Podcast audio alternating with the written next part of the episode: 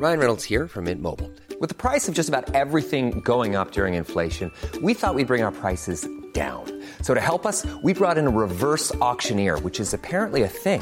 Mint Mobile unlimited premium wireless. Ready to get 30, 30, bit to get 30, bit to get 20, 20, 20, bit to get 20, 20, bit to get 15, 15, 15, 15 just 15 bucks a month. So, Give it a try at mintmobile.com slash switch. $45 upfront for three months plus taxes and fees. Promo for new customers for limited time. Unlimited more than 40 gigabytes per month. Slows. Full terms at mintmobile.com. Hiring for your small business? If you're not looking for professionals on LinkedIn, you're looking in the wrong place. That's like looking for your car keys in a fish tank. LinkedIn helps you hire professionals you can't find anywhere else, even those who aren't actively searching for a new job but might be open to the perfect role. In a given month, over 70% of LinkedIn users don't even visit other leading job sites. So start looking in the right place. With LinkedIn, you can hire professionals like a professional. Post your free job on linkedin.com/people slash people today.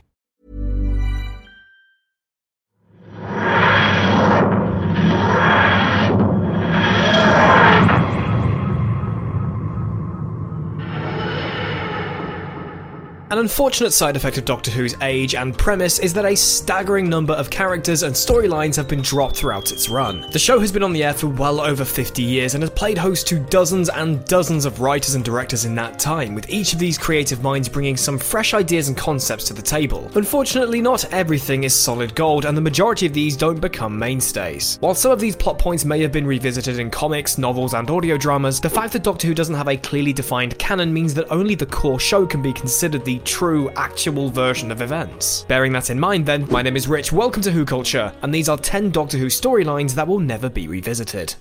Number 10. The Identity of Gus. The main evil force in Mummy on the Orient Express is the titular mummy, which gave its target 66 seconds to live before killing them without mercy. However, the episode also teased a bigger behind the scenes bad guy called Gus, but this intriguing setup ultimately went nowhere. The episode established that Gus, basically an evil supercomputer, was responsible for unleashing the mummy on the unfortunate passengers of the train. But when the Doctor defeats the mummy at the end of the story, Gus blows up the train and vanishes, never to be heard from again. This left the identity and origin of Gus a total mystery. Who was behind the computer? Considering that it's been years since we last saw the character, and he was hardly an immensely popular breakout villain to begin with, it doesn't look like we'll ever get an answer to that question. We did come close though. Gus was almost included in Oxygen, an episode that aired two series later, but the idea was scrapped early on.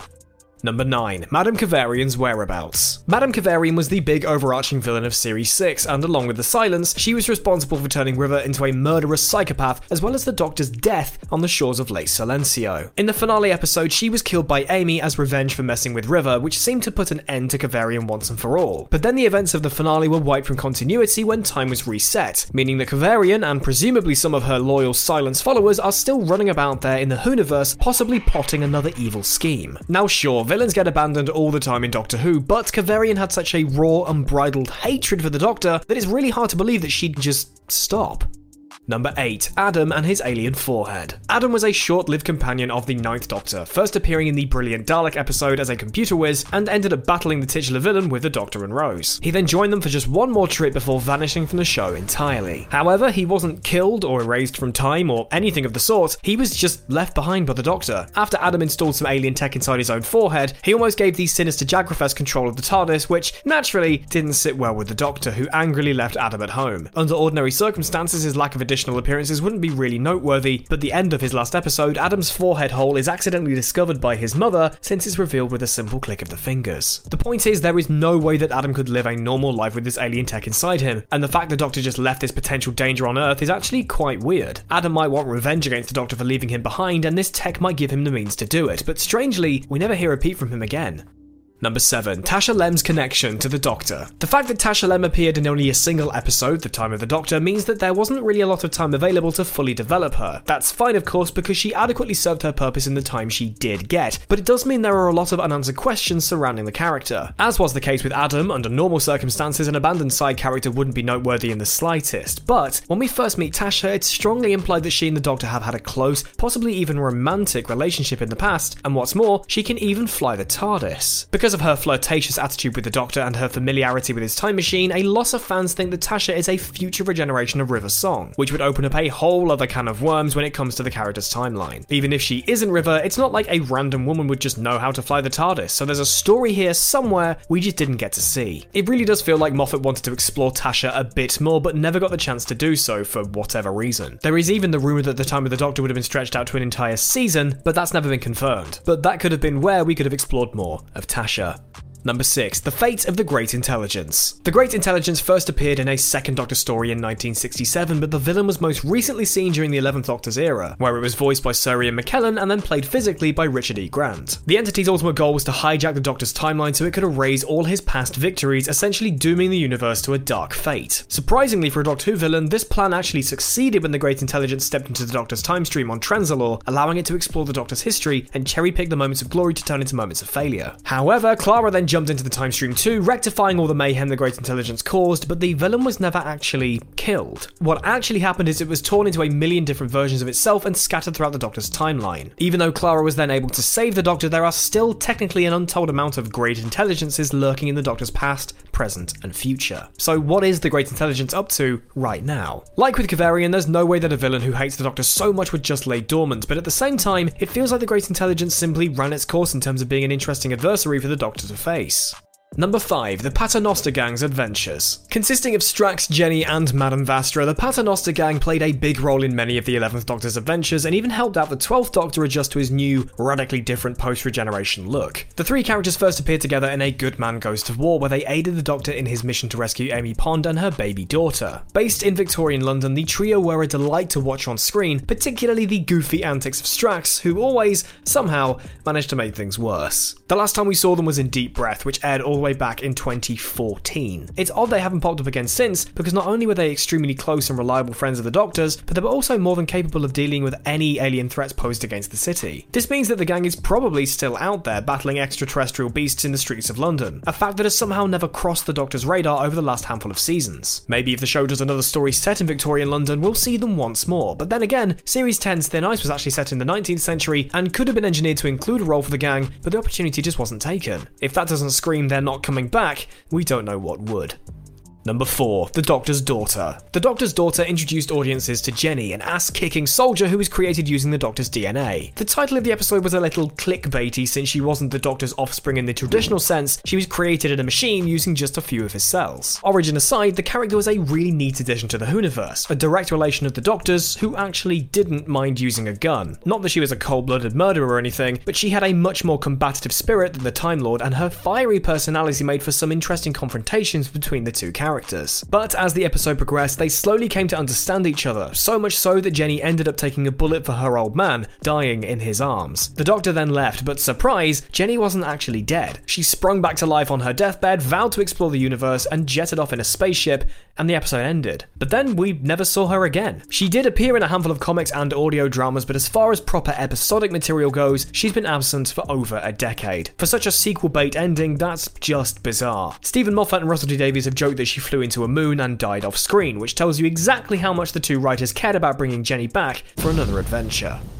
Number 3. Clara and me exploring the universe. Oh goody, it's time to talk about this one. In Peter Capaldi's second series, we were introduced to Game of Thrones' Maisie Williams as a character called Ashildr. The fact that she was joining the show obviously got a lot of people hyped, so it was hugely surprising when she was killed off at the end of her first episode. But this being Doctor Who, some convenient magical device was used to bring her back to life, and when she returned, she was immortal, and had adopted the name Me. In the finale, the Doctor and Clara journey to the end of the universe, where Me remained as the last being left alive due to her inability to die. After the Doctor loses his memories, Clara and me jet off in a TARDIS of their own, ready to explore all the universe has to offer. And that's the last we saw of Williams' character and the real Clara. All we can do is assume they're out there doing their thing, and I just hope to God we don't see a random American diner parked somewhere because oh, I can't be doing with them coming back.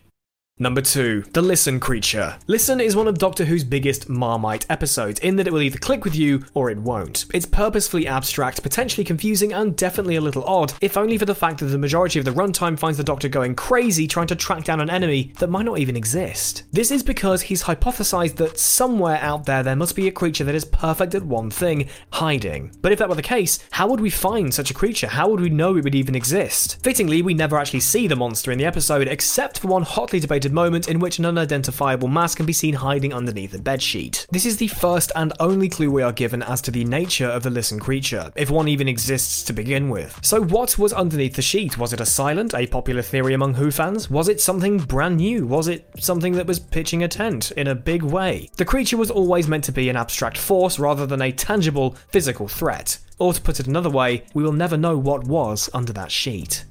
Number 1. Queen Victoria's werewolf illness. This is definitely one of the weirdest threads that Doctor Who has left dangling, which is saying a lot considering how bizarre this show can get. In one of David Tennant's first adventures as the 10th Doctor, he and Rose travelled to the year 1879 where they met Queen Victoria and faced off against a hungry werewolf. You know, standard stuff. Inevitably, the Doctor managed to save the day and scare the beastie off, but not before it had a nibble on the Queenie's wrist, resulting in a cut she tried to brush off as a splinter. At the very end of the episode, the Doctor muses that Victoria would actually become a werewolf because of this, speculating that she also passed the disease on to her children, who then passed it on to theirs, and so on. He concludes that saying that in the early 21st century, the entire royal family might actually be werewolves. Unfortunately, this intriguing idea was never explored any further and was left as a cute little gag on the tail end of the episode, pun intended. Needless to say, the royal family turning into hairy doggies every full moon could have some pretty huge ramifications for the entire country, but the show, sadly, has yet to revisit this thread in the modern day.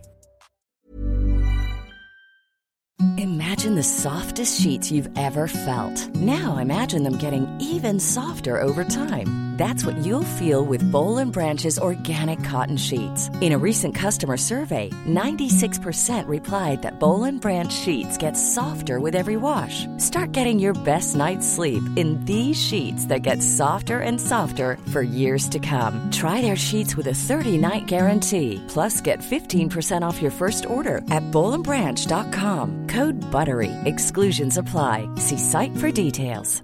Even when we're on a budget, we still deserve nice things. Quince is a place to scoop up stunning high-end goods for 50 to 80% less than similar brands. They have buttery soft cashmere sweaters starting at $50, luxurious Italian leather bags, and so much more. Plus, Quince only works with factories that use safe, ethical, and responsible manufacturing. Get the high-end goods you'll love without the high price tag with Quince. Go to quince.com slash style for free shipping and 365-day returns. Even when we're on a budget, we still deserve nice things. Quince is a place to scoop up stunning high-end goods for 50 to 80% less than similar brands. They have buttery soft cashmere sweaters starting at $50, luxurious Italian leather bags, and so much more. Plus, Quince only works with factories that use safe, ethical, and responsible manufacturing. Get the high-end goods you'll love without the high price tag with Quince. Go to quince.com slash style for free shipping and 365-day returns.